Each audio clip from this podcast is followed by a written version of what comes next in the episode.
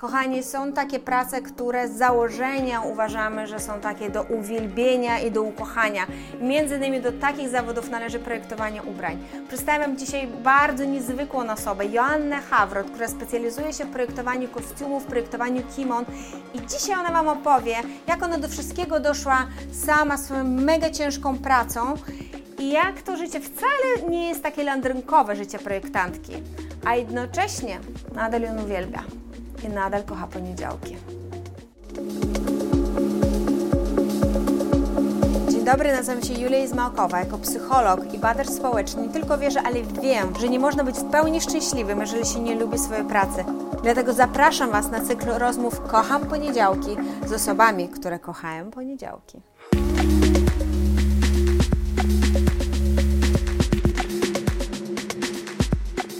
Miałeś ciężki weekend?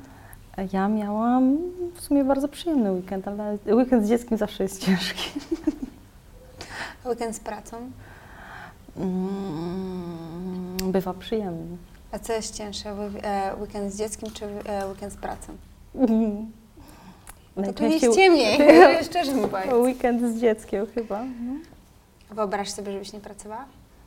Nie, nie, absolutnie nie wyobrażam sobie. Czemu? Bo wyobraź sobie, gdybyś miała tak strasznie dużo pieniędzy. Wszystkie pieniądze świata, gdybyś wygrała. Aha, no jest to kuszące na pewno. To znaczy myślę, że wtedy też bym pracowała tylko w inny sposób i inaczej bym, e, inaczej bym chyba planowała swój czas i myślę, że zmieniłabym takie proporcje e,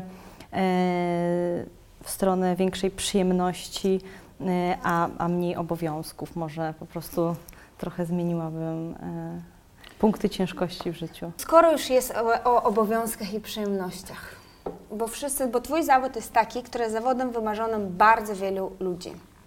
I wydaje się, że to jest strasznie glamour. Siedzisz sobie tutaj, tam kreseczka, tam pięknie wiesz, narysowałaś, tam to robisz, pokazy mody, e, szampon, kwiaty, zaproszenia, piękne modelki i tak dalej.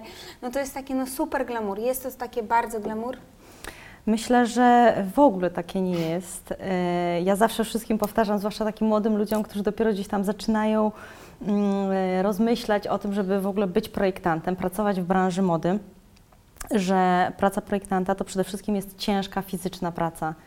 E, Że są te momenty, kiedy rzeczywiście spija się śmietankę i leci brokat z nieba, ale to są jakieś takie ułamki e, sekundy, e, które, które, które rzeczywiście są takimi momentami, dla których jakby to robimy, Mm, ale na co dzień jest to, jest to fizyczna, ciężka charuwa. E, Ta praca jest ciężka też dlatego, że jakby jest totalnie wieloaspektowa, czyli łączy w sobie e, rzeczywiście od takiego momentu e, kreacji, wyobrażania sobie, do sprowadzania tej, te, tych wyobrażeń do rzeczywistości, realizowanie, wykonywanie i potem jeszcze postprodukowanie tych swoich wyobrażeń, więc jakby nie, nie, nie ma takiej sytuacji, że jesteśmy odpowiedzialni tylko za jakby za tylko tą najprzyjemniejszą e, partię wyobrażeniową, kreatywną w tej pracy. Czy to jest najprzyjemniejsze, sobie wyobrazić?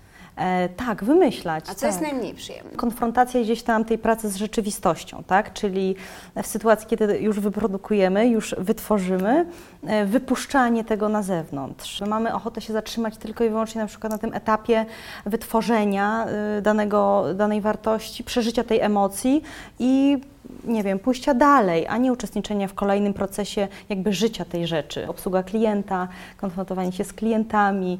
Z jakby- tego klienta, że mu się coś nie pasuje, tutaj mu się coś oderwało, tutaj chciałby innego koloru, tak?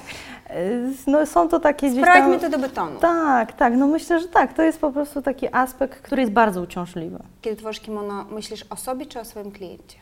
Na szczęście u mnie jeszcze cały czas y, utrzymała się taka, e, taka, taka jakość, e, która ma najpierw jakby pobudzić mnie i mi się ma na początku podobać. I, i, I jeżeli ja czuję się czymś zafascynowana, to staram się jakby przekonać też mojego klienta, że ta fascynacja rzeczywiście ma potencjał, ale gdy personalizujemy też, y, tworzę kostium e, dla, dla danej postaci i totalnie jej dedykowany, no to wtedy jakby rzeczywiście e, całą swoją energię tutaj skupiam już na, na tej postaci, ale wtedy też jakby e, przekonuję ją do, do tego, co mnie zachwyca, tak? Żeby, żeby ta nasza radość i fascynacja była wspólna, tak? Czyli najpierw masz swoją prawdę, swoją historię Tak, i ta prawda tak. jest, ma, Tak. jest namacalna w postaci Twoich ubrań Tak, i Twoi klienci są tacy, którzy dzielą z Tobą Twoją prawdę.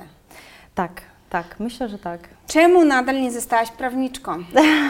Skoro skończyłeś prawa, nie było to Twoja prawda, Twoja mama Cię jakby wsparła w tym, była, jak Ty powiedziałaś, takim Twoim e, e, cichą bohaterką, no to może gdybyś trochę bardziej tam pocisnęła to prawo, stałoby się to Twoją prawdą. Myślę, że myślę, że e, teoretycznie, fizycznie jakby było, był, było, byłoby to możliwe, ale, ale no, wiązałoby się to z takim chyba totalnym unieszczęśliwieniem mnie do końca, do końca moich dni, bo to nie jest problem tak naprawdę, żeby wykonywać daną czynność. Można być świetnym prawnikiem, można być świetnym projektantem, można być świetnym artystą i jakby łącząc, łącząc jakby taką e, wiedzę z umiejętnościami, z pracowitością, Można robić można wszystko. robić wszystko. To nie ma, nie ma problemu, żeby prawnik był dobrym projektantem albo dobrym artystą. To, to jakby, jakby totalnie jakby ja nie widzę przeszkód, tylko trzeba spełnić, połączyć ze sobą określone cechy. Czy uważasz, że to jest ok się nagiąć, yy, pochylić się na czymś, co nie jest Twoje? Wiesz co, w sytuacji, kiedy y, zaczynałam prowadzić też swoją, swoją markę, e, to wychodziłam z takiego założenia, że tak, że czasami trzeba dla dobra nie wiem, Twojej firmy, dla dobra tego, żeby się utrzymać na rynku, żeby jakby mieć środki, żeby mieć płynność finansową, czasami realizować zlecenia, które być może są dla Ciebie mniej y, witalizujące, bądź po prostu nie masz na nie do końca ochoty i gdzieś tam na początku swojej e, działalności, twórczości zdarzało mi się podejmować takie zlecenia, które no, nie były szczytem moich marzeń, tak?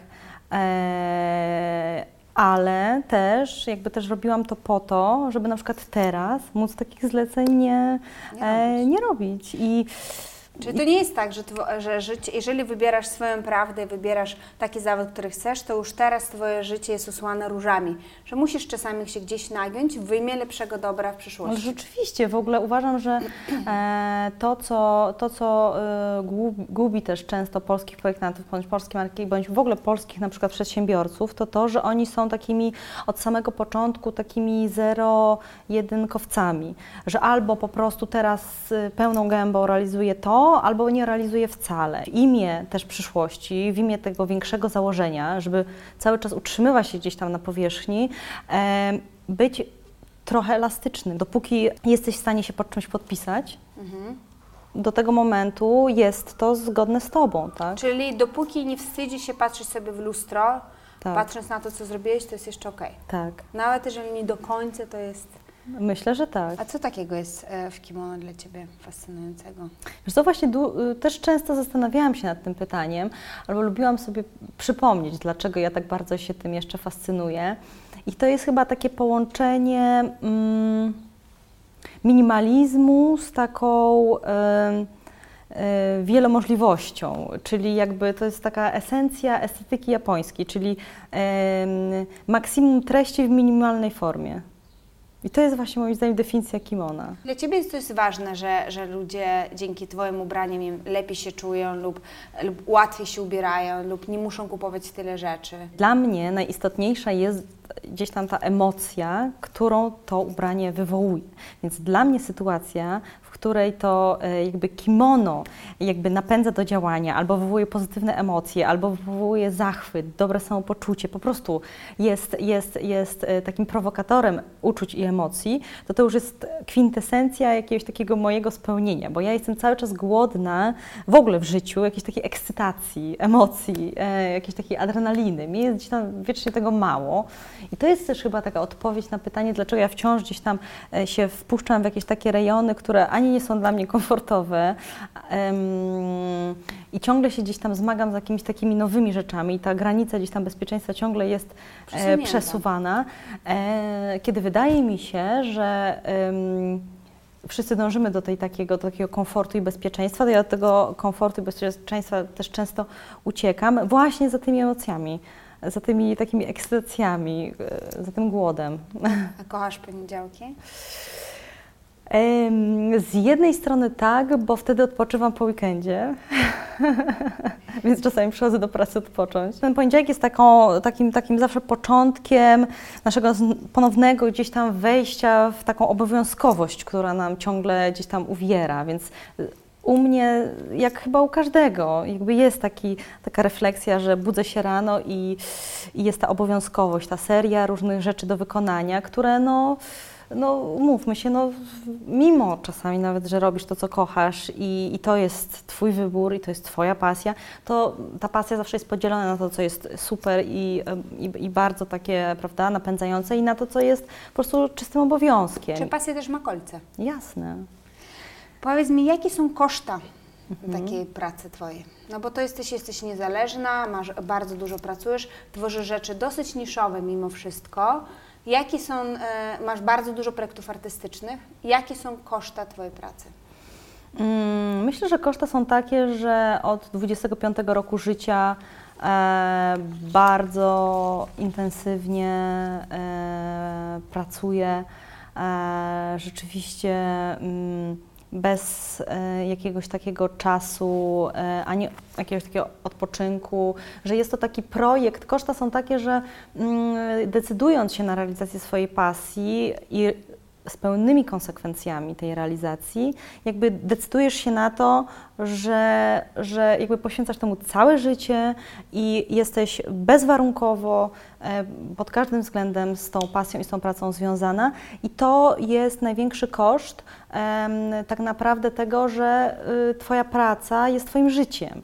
I nie ma takiej sytuacji, że zamykasz drzwi, i e, jesteś poza tą rzeczywistością, tak? Tylko jesteś w tej pracy cały czas. Tak naprawdę zaczynasz pracę wtedy, kiedy otwierasz oczy, a kończysz ją wtedy, kiedy zasypiasz. I myślę, że to jest ten koszt, z którym się trzeba nauczyć żyć. Trzeba e, rzeczywiście bardzo umiejętnie. Mm, i, i, i, tak świadomie e, nauczyć się funkcjonować tak, żeby żeby to też nie odbywało się kosztem Twoich bliskich, e, e, Twojej rodziny e, i też takiego otoczenia, z którym jesteś, bo, bo ja na, na początku miałam taki problem, że wydawało mi się, że skoro ja się tym zajmuję i, i ja jestem w stanie się te, temu poświęcić bezwarunkowo i całkowicie, to wszyscy, którzy ze mną pracują, ze mną żyją, również tak jak ja, będą bezwarunkowo i na 100% poświęcać całe swoje życie i energię tej pracy. Co byś poradziła osobom, które, e, które są w sytuacji, że też by chcieli zmienić zupełnie swoje życie,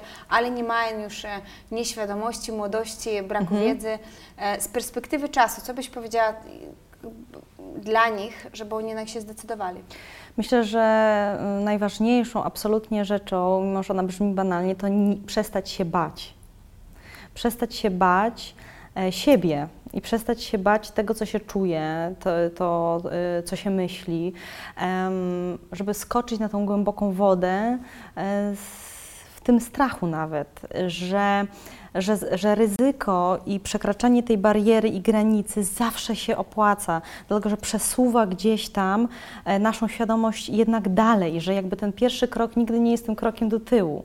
No ale może być porażka, prawda? Może być porażka, tylko jakby ja też miałam mnóstwo porażek w swoim życiu. Jakby to nie jest tak, że oto ja decyduję się i odtąd wiodę życie w zachwycie, w glorii i w spełnieniu stuprocentowym. Absolutnie tak nie jest. Jest mnóstwo porażek, jest mnóstwo ciężkich momentów, jest mnóstwo takich sytuacji, że warto, siedzisz sobie i, i myślisz sobie, czemu nie pracuję w korporacji.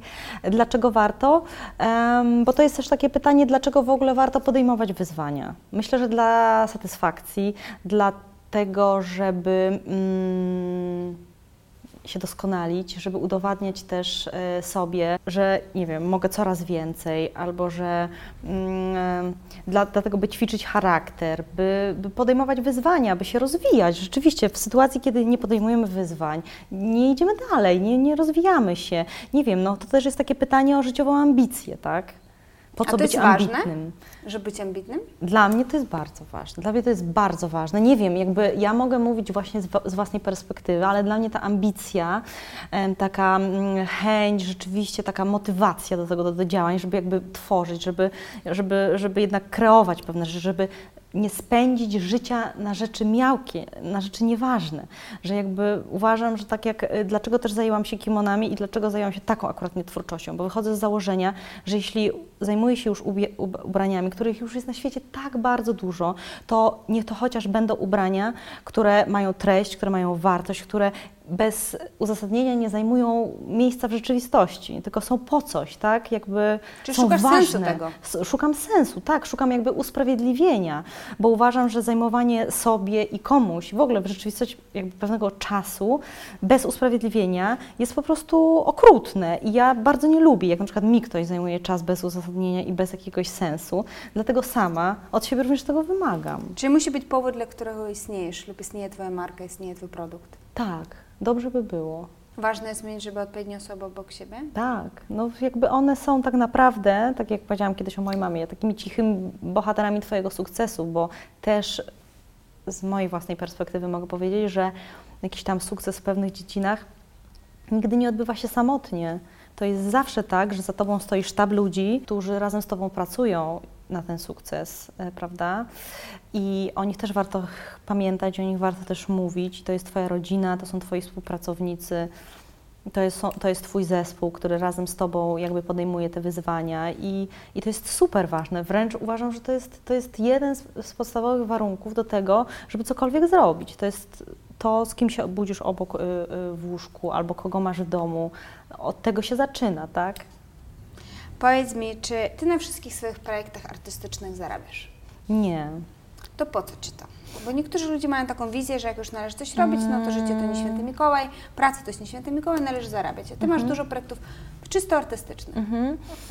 Znaczy projekty artystyczne to w ogóle jest, e, to w ogóle jest em, taka strefa mojego życia, która, która w ogóle jest moją ulubioną strefą mojego życia i jest dla mnie najważniejszą strefą mojego życia i Ta, na której nie zarabiasz. e, ta, na której nie zarabiam zawsze, bo ja też wiesz co, wychodzę z takiego założenia, że mm, mm, znaczy pieniądze są dla mnie istotną sprawą, ale też nie są sprawą najważniejszą i e, jeżeli e, ja mam projekty, na których zarabiam i dzięki nim mogę też podejmować się e, projektów, które są totalnie non-profit, e, to dla mnie jest po prostu świetna sytuacja. Czy ważne, żeby lubić swoją pracę?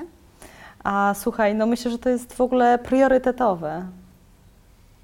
Naprawdę w Dlaczego? naszym życiu. Dlatego, że praca nam zajmuje w ciągu naszego życia bardzo, bardzo, bardzo dużo czasu. I że mało kto jednak funkcjonuje w takim idealnym trybie e, 8-8-8, tak? Czyli 8 godzin pracy, 8 godzin snu, 8 godzin na naszą e, rodzinę. Więc, e, więc my musimy sobie zdawać z tego sprawę, że my tak naprawdę najważniejszą część dnia spędzamy w pracy. Więc najważniejszą część życia spędzamy w pracy. Więc jakie to jest w ogóle ta świadomość tego, jaka jest po prostu piorunująca. Czyli e, wiesz, my, my musimy, my musimy jakby zdawać sobie sprawę, że skoro już tyle czasu na to poświęcamy, no niech to będzie wspaniałe, chociaż trochę. Czy Ty lubisz być e, taką osobą, która daje radę, czyli ciocią klocią? Ciocią, ciocia dobra rada? Dajcie Ci tę radę. No zdarza mi się być ciocią dobrą radą. Ym, Ja Cię poproszę w takim razie, wiesz, o taką e, radę dla osób. E, ja wyciągnęłam e, niektóre problemy ludzi z internetu. Problem Moniki i chciałam, żebyś e, ze swojej perspektywy poradziła, co ona ma robić. Budzę się rano i myślę, Jezus Maria, znowu. Potem się zwlekam i w głowie huczy mnie, no czemu, czemu? W korporacji pracuję od 9 lat, zaczęłam na drugim roku studiów. W międzyczasie zrobiłam drugi kierunek, podyplomówkę, dwa certyfikaty językowe.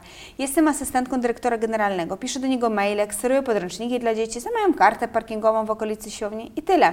Chciałabym zostać poważniejsze zadanie, ale szef jest przekonany, że nie potrafię. Pracy nie chcę zmienić, bo czasy są ciężkie. Na samym początku chyba poradziłabym Monice, żeby może zanim zdecyduje się rzucić tą pracę, to żeby zdecydowała się na, na długi odpoczynek, w którym to, wiesz, zdefiniuje e, swoje oczekiwania, swoje uczucia i jakby, jakby trochę uświadomi sobie, y, czego tak naprawdę jej brakuje. Czyli żeby tak? wzrosła jej samoświadomość, czego ona chce, bo Tak. dopiero wtedy jesteśmy w stanie to osiągnąć. Ja myślę, że w takich sytuacjach, przed tym jak z- zrzucimy daną rzecz, powinniśmy odpocząć i po takim długim odpoczynku zastanowić się, czy dalej mamy takie same uczucia, e, Jeżeli mamy takie same uczucia, no to rzeczywiście jest to taki sygnał, że w takim razie już nie, jakby nie ma powrotu, ale może czasami się tak okazać, to mówię też z własnej perspektywy, bo też mam mnóstwo takich momentów, że, że chcę coś rzucić, ale po, po jakimś takim zażyciu, odpoczynku stwierdzam, że nie, po prostu brakowało mi odpoczynku, tak? Więc jakby może od tego warto zacząć. Dziękuję Ci bardzo. Dziękuję.